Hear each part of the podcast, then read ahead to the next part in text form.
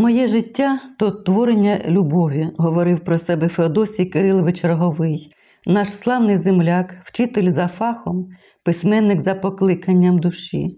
Письменник феноменального таланту, майстер українського слова, лауреат Державної премії України імені Тараса Шевченка, людина з великої літери.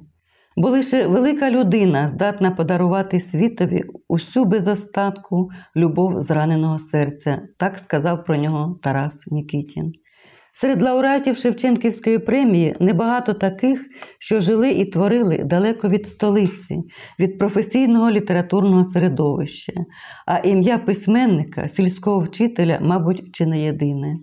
Федосій Кирилович Роговий народився 27 серпня 1925 року в селі Пугачівка Градицького району Полтавської області в сім'ї бідняків. Десятирічку закінчив перед війною, а в червні 1943 року був насильно вивезений до Німеччини, працював у шахті, жив у холодному бараці. Після визволення у лютому 1945 року довелось попрацювати на заводі у Московській області, і тільки 1947 року майбутній письменник повернувся на Полтавщину, працював у колгоспі. Закінчивши заочно державні курси іноземних мов, викладав німецьку мову в Устимівській середній школі Глобинського району. У 1952-57 роках навчався заочно в Харківському державному педагогічному інституті на факультеті іноземних мов. На той час припадають і перші проби пера. Феодосій Кирилович і професійний журналіст. У 1967-1971 роках працював в обласній газеті Комсомолець Полтавщини.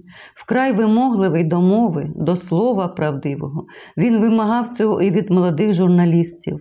На той час газета ще залишалась оазисом вільнодумства і творчого неспокою серед ідеологічної задухи.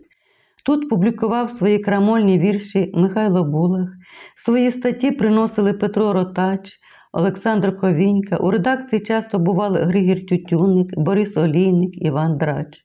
Дружба з Григором Тютюником яскрава сторінка у творчій біографії письменника. На початку 70-х все відчутнішим ставали суспільні заморозки. Роговий залишає Полтаву і повертається в Устимівку Глобинського району, де він починав учителювати і де жила його сім'я, мати, дружина, син. Він не зміг приноровитися до фальшивих газетних стандартів тієї пори. Ще у Полтаві почав працювати над збіркою оповідань про відини а повернувшись в Устимівку, розпочав роботу над романом про переселення посулян свято останнього млива.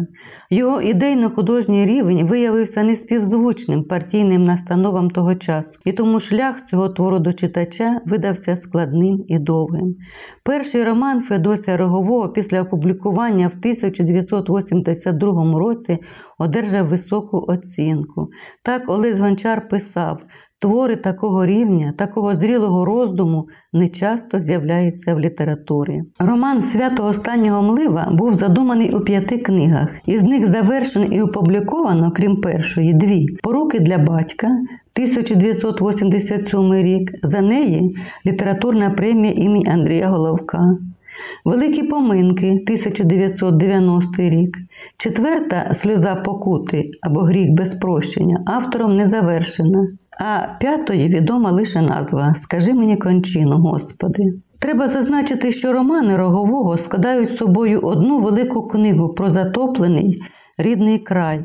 Вони одночасно є продовженням і доповненням один одного.